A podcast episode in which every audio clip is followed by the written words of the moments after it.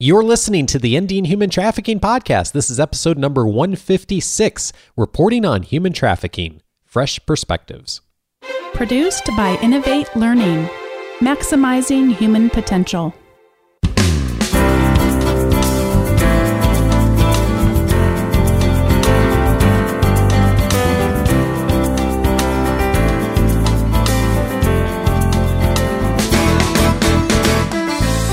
Welcome to the Ending Human Trafficking Podcast. My name is Dave Stachowiak. And my name is Sandy Morgan.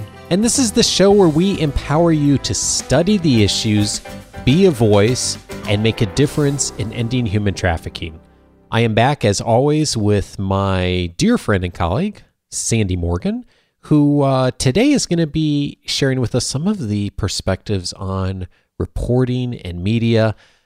Sandy, before we get into that, though, uh, we want to say a special thank you. We got an email recently from one of our listeners, as we do often, and we don't often mention uh, the emails on the show, but it's always so wonderful to hear from people, isn't it? Oh, Lori McNeil found podcast number 105, and most of you have been listening to me for any length of time know that I'm very, very careful about how I use statistics. And she is a data analyst and was trying to understand how to help their volunteer task force use data well. So she sent me quite a lengthy email. We made a phone appointment, and now we're going to figure out ways to partner. So a big shout out to Lori. Excellent. Yeah, and I know there's other listeners, um, and so we want to find ways to build our community. And Dave is really good at encouraging us to do reviews. You can do that on um, let's see, what can we do that on, Dave? I, iTunes is the best place. Uh, if you use Stitcher, you're welcome to do it there too. Uh, and if you have been listening to the show for a bit and you feel like you could leave us a review about the show, it is a huge help. If you've never done this before, it's really easy to do. Just go over to iTunes or uh, whatever device you use. Uh, go onto iTunes if you use an iPhone or an iPad. Uh, just go to the listing for the show. You can see a place you can rate the show with a number of stars, or you can write a quick comment. Uh, it just takes about 30 seconds to do, but it's huge for us because it helps more people to find the show, like Lori did, actually doing a search on mm-hmm. iTunes for statistics and human trafficking.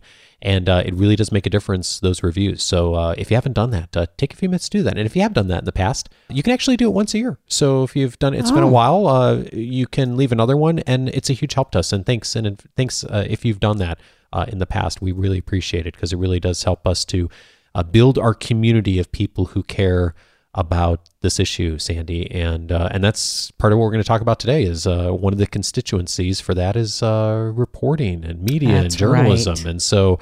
I know, uh, as always, you have a you have a whole stack of things in front of you that you are ready to right. share with us. So I'm uh, passionate. We're, we're yeah. going to do our best to to get this in 30 minutes. Um, but uh, what, what got you thinking about this topic? Well, I just came back from a conference in Hungary where we talked about different crisis reporting in journalism. Um, the folks that attended that were from 24 countries and thinking about how to have a conversation that isn't always here's a big crisis, here's another crisis, but are there other ways to address the issue?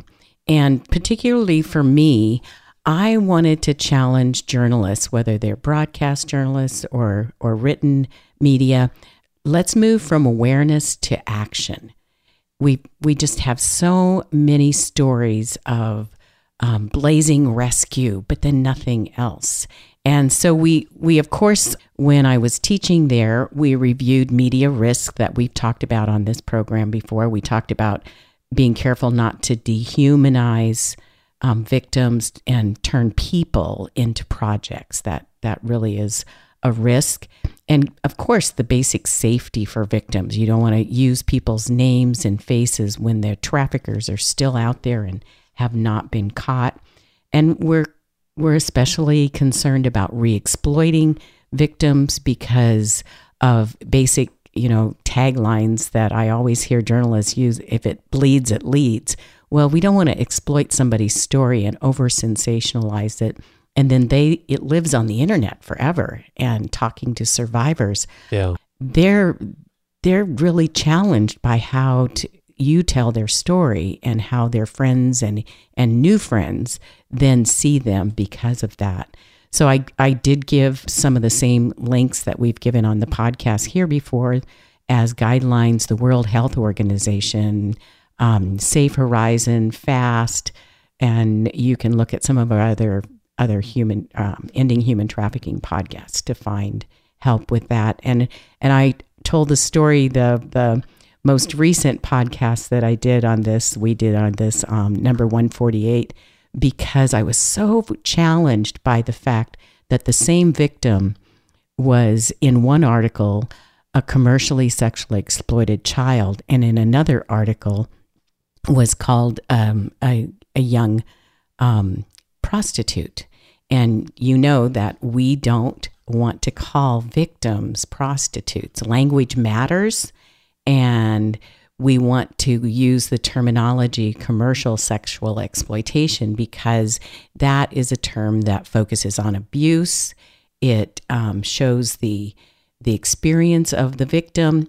And actually, Dave, I think it starts to help us understand because exploitation is actually a financial term in its roots.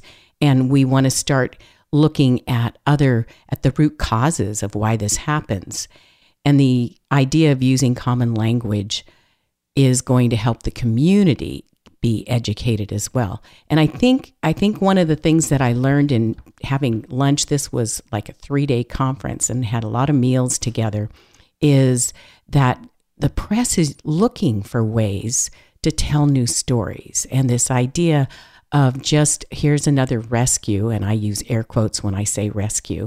Um, and I began to think about how important media's perspective is on this issue because if you're listening to this, you're the wordsmiths who create the story around these issues. You shape our society's uh, response to these issues. And so now I'm starting to look at journalists and think, you're on the front line to combat human trafficking because you tell the story. And so that's kind of what I want to talk about today. What are some fresh perspectives? So what is happening that's new here because we've we've gotten to the point that there is certainly a lot of awareness about this. Uh, eh, maybe a lot is the wrong word, Sandy, but there's a lot more awareness than there was five years ago. Oh, um, absolutely. And and yet like you said there's there's not always the right kind of awareness or not always the right way that we're that media is using language around this issue what's different now what are where do you see the opportunities for the journalists you've worked with and the people in media who are thinking about this much more holistically and or maybe at the at, at more the cutting edge of, of thinking about this in a way that aligns with a lot of the things we've been talking about on the show. Well and i think it aligns with our common value for our fellow man or woman and their dignity and wanting to be part of the answer. And so when i start thinking about fresh perspectives how can i tell the story in a way that engages the community i i think about um, looking at this from a financial perspective. And, you know, we've talked before about the economic demand triangle, and you have a product, and then you have um, a marketing plan, a supplier. But if you don't have demand, your company goes out of business, right? Right. So, how can we start reporting on the demand and and looking at demand for unpaid labor, slave labor, exploited labor? How can we look at demand for commercial sexual exploitation of women, um, girls, boys?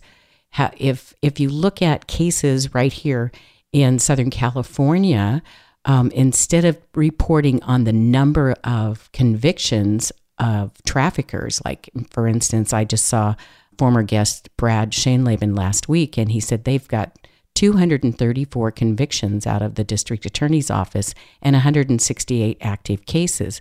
Well, that's great news.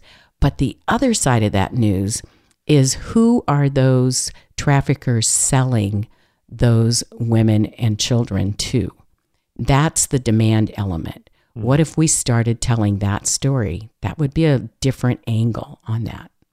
Another area, and we covered it way back in podcast number 17, is looking at the Supply Chain Transparency Act. a huge emerging area of study in our universities and in corporate, um, the corporate world is CSR. How many of you know what that means? I'm not sure I know what it means, Sandy. Uh, corporate social responsibility. That I know. I just didn't know the acronym. There you go. Yeah. There you go. and so when California was the first one to uh, pass supply chain transparency, um, that, we did a podcast on that yeah, when that happened. Yeah. yeah. yeah. And uh, uh, it really is the cutting edge, but it doesn't have a lot, it doesn't have a lot of attention towards it. So there's got to be a story angle there. I just met a gal who did her her master's in international studies, um, her thesis on on corporate responsibility in Walmart in Costa Rica. Mm. I was like, oh my goodness, we have to interview her for this podcast. So uh, while I'm talking about this with journalists, I began to realize, Dave, that you and I have become broadcast journalists. In a way, yes. Yeah. Our yeah. goal is t- purely educational, but I began to see that we need to promote this kind of stopping and looking for fresh perspectives and how do we engage our community. Indeed.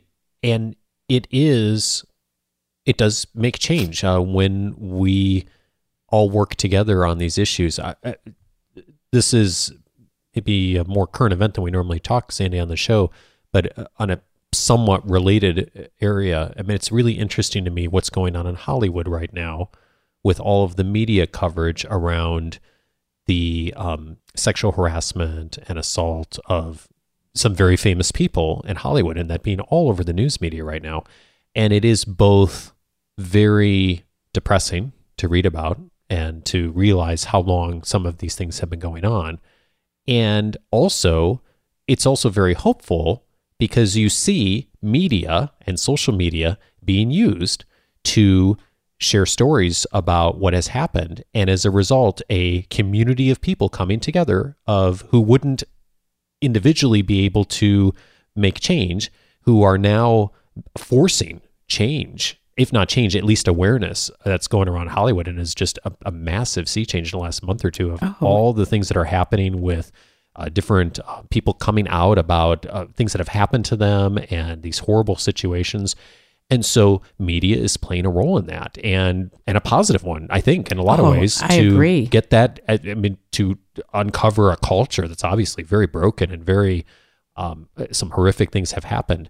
And, and yet some some positive things are coming out of that if people are banding together and saying, "Hey, we're not going to put up with this anymore, and we're going to use media to empower us." And I think it's really it's an interesting case study in also um, it's not the same thing, of course, but how in in this issue of human trafficking, how potentially media and journalism and, and all of that can play a role in raising awareness for all of us. And and it's mainstream. I it's not buried in the back pages. It's right on the front page. Yeah, yeah. And and I you know, you bring this up and I think, "Oh my goodness, there's so many connections to human trafficking." Remember back when we did the podcast with Brittany's story 12 year old who was recruited because she wanted to be a model, she wanted to be a star.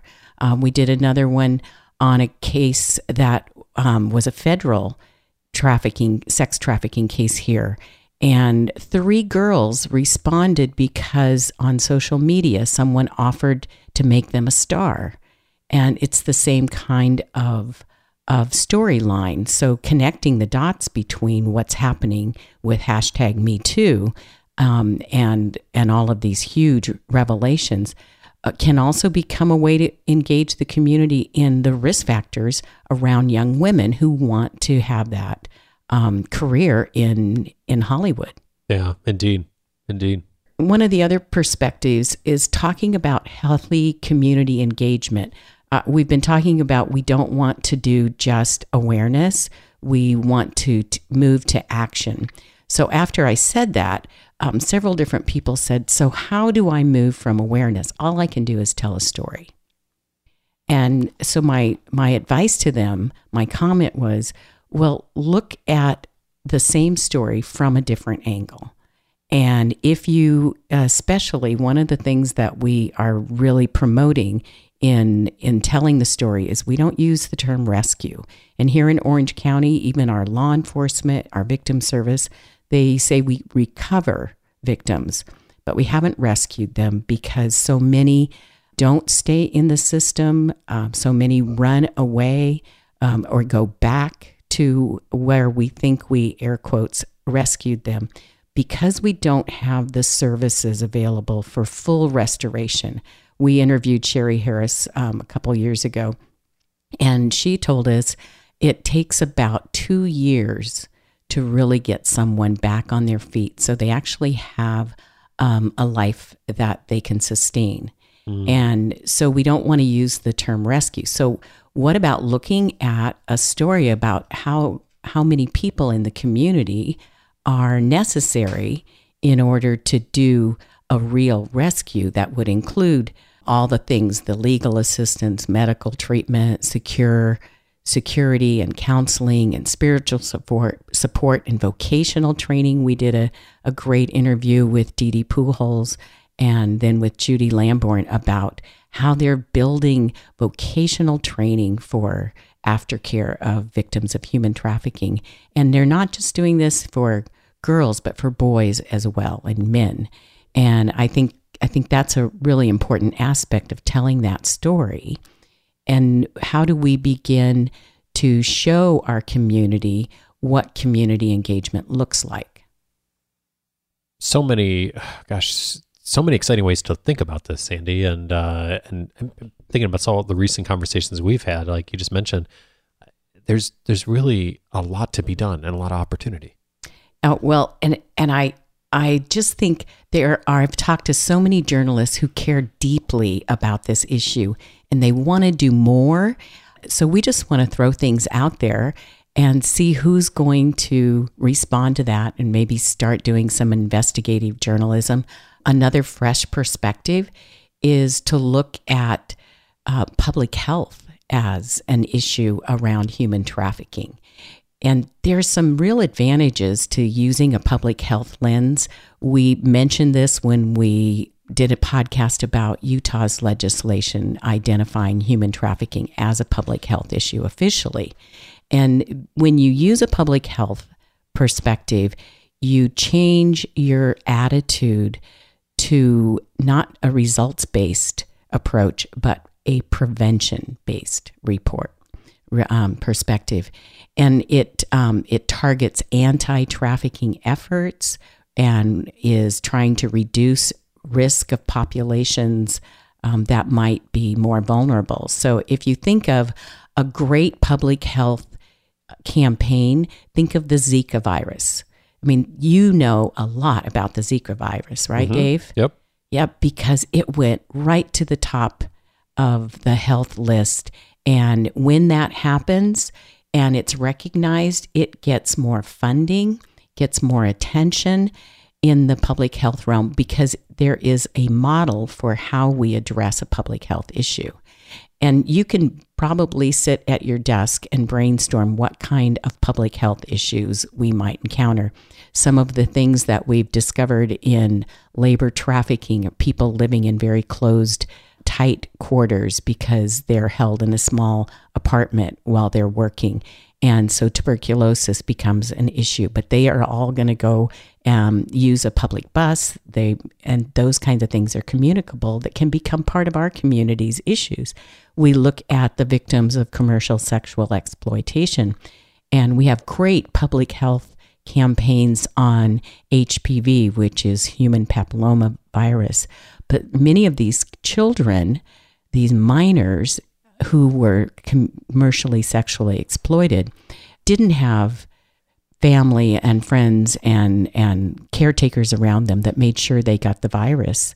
And so years later they may be at huge risk at huge risk. So how do we begin to to draw already established health campaigns to include the risks around human trafficking telling that story and I think the other thing about public health that I really like and I'd love to see some stories on is I think it redefines where the front line is. And the front line isn't in taking care of the wounded. That's actually behind the front line, but it's actually out there stopping the advance of the enemy. That's mm. the front line definition, right? Right. So, can you begin to understand how a public health model contributes to that? Indeed. And media, when you tell the story, you create value for the response. What is the answer? And you create a platform for more dialogue. It shows up on on Twitter feeds and Facebook and Instagram. Uh, you just, I, I'm uh, actually, it made me think about how I constantly am telling my students that you cannot use a news report as a source, a citation in a formal academic paper. But I have said you can find a story to research in a in a public forum, a newspaper or a podcast or an, or a, a news television story. Sure. So I think that the impact on telling the story is going to affect the um, a generation. The millennials want to make a difference in this world. And they're looking for something to do. And you put it out there for them, they're going to go and do the research and find answers because you you ask the question. One of the things you mentioned earlier, Sandy, was our use of language. And of course, we've talked about that a lot on the show over the years. And one of the words that um, I see you have in the stack here is the term rescue and the use of that word. I'm not sure if we've talked about the word rescue much before. We've talked about a no. lot of other terms. So tell us about this word and what uh, why is this on your list? Oh, this is on my list because for the last probably year and a half, I've been putting together an outline. You know, I always want to write a book, right? And this particular subject, um, there's an Old Testament story about when the captives, the Israelites, were set free and the king of the, the region had one of his um, his closest servants was the cupbearer, and the cupbearer was one of the Hebrew people. And when the king said to his cupbearer, because the cupbearer brought his wine, brought his food, tasted things to make sure it wasn't poisoned, you can imagine how that would go. I didn't volunteer for that job. But the king said to the cupbearer, Nehemiah, you look sad. And Nehemiah said, Because my people have been set free and they've returned to a home where the walls are broken and the gates are burned. And so he was referring to the city of Jerusalem. And so the king so the king said, "What can I do to help?" And at that moment, the very first public private partnership that I know about was formed. Here's this Hebrew man and the king of the existing power, and the government actually offered resources. So he told him what he needed, and the king gave him a letter to uh, cut wood from his own forests and gave him a letter to travel and um, soldiers to protect him while he traveled and he was gone for a couple of months. It took him 52 days to lead the captives that had just been set free in rebuilding the walls of their city so they would be safe and rebuilding the gates. And each family um, took the rubble that was right there. And I, I love that life metaphor. My own stuff, my own stuff begins to be the resource to rebuild myself in a strong and protective way. Hmm. And yet we still need more resources. The gates have been burned. You can't rebuild gates from ashes. You have to provide new resources.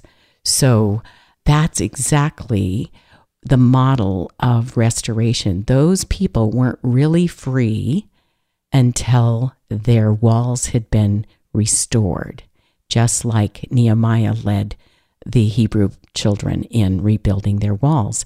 And the if you read the story, if you want to go back to those old stories, um, you find out that they were struggling already with new um, attackers who had free access to come in and attack them, and so they would be become slaves again without that protection. And that is a great model for restoration. So we use terminology in Orange County with our law enforcement and our task force of recover. We recover, but we haven't really done a rescue. Rescue means you are free. And I don't think you're free until you can make a choice about what you're going to do with the rest of your life. Mm, what a great distinction, Sandy. Mm. I, I think about the book that I've recommended so many times over the years. In fact, your husband uh, had read this book uh, a while back, as have I. Uh, the book Transitions by William Bridges, oh. and it's it's a wonderful book about uh, transitions we all go through in our lives. And the the author makes a distinction between change and transition. Change is what happens externally, and is often, you know, very apparent and obvious. Transition takes a lot more time. Uh, mm. And sometimes months, years, sometimes a lifetime, depending on the, the situation. And how n- recognizing that distinction is very important when handling transition. And I think about that in the context of what you just said of the of the difference between uh, a recovery, but truly a rescue, and truly of having that freedom back. It's it's one thing to be uh, let out of the bonds of, of where you're being held potentially. It's a whole other thing to feel free and to truly be free. Absolutely. In looking at that long road, takes me back to one of my previous fresh perspectives. How do we engage our community stakeholders in this? Because we can't do this, it can't be just government. It has to be a public private partnership. And I believe that as journalists on the front line, telling the story, you take us beyond awareness and you help drive sustainable action. You engage professionals. Our, our next um, podcast, we're going to interview a young attorney. This is not her paid job, she's a volunteer. How do you in the community begin to engage in using your expertise and resources to meet the need? because it takes an entire community that is engaged, not just aware. Well, and Sandy, that is a reminder to all of us that this entire work that we're doing of working on ending human trafficking takes an entire community, an entire um, uh, part, all the partnerships we talk about regularly on the show. Uh, it, it, we are working together to study the issues, be a voice, and ultimately make a difference. And uh, we hope that you will take our challenge to do that as well. And and one way that you can make that happen, uh, you've heard us talk about it on the show before, but one of the wonderful blessings we have, Sandy, is is being a part of the Vanguard University. Um, and the Global Center for Women and Justice is so many of the wonderful educational opportunities. And uh, one wonderful thing that's emerged from the center and the university over the last couple of years is the Human Trafficking Certificate Program. So if you are uh, listening to this show and thinking you'd like to learn more, maybe even listening for a while, and you've even heard us talk about the certificate program, uh, it is a it is a wonderful way to um, gain a lot of knowledge, uh, to get in community with more folks who care about this issue a lot, but also to increase your knowledge and your um, and I would dare say, Sandy, your compassion at, at, at looking at all the complexity that we really try hard to bring into the program. And so, um, if if folks are interested in investigating that, Sandy, where's the best place for them to go? They can go to vanguard.edu forward slash GCWJ. And on the right side, there is a certificate button. Click that, and it takes you to all the answers you need to sign up as a student at large. And if that's not right for you, but maybe you're thinking, hey, I'd, I'd like to get more involved, I'd like to learn more a great starting point is our annual Ensure Justice Conference. It is coming up next March 2nd and 3rd, 2018. If you'd like to learn more about how you can be a part of that two day conference here in Southern California in March, go over to ensurejustice.com. You'll find all of the early bird uh, registration, all of the speakers, and so much more that we're going to be focusing on this coming year, Sandy. It's going to be a, uh, a great great conference as always. Absolutely. Can't wait to see you all there. Have a great two weeks. And uh, Sandy, see you in uh, two weeks. Take care. Thanks. Bye.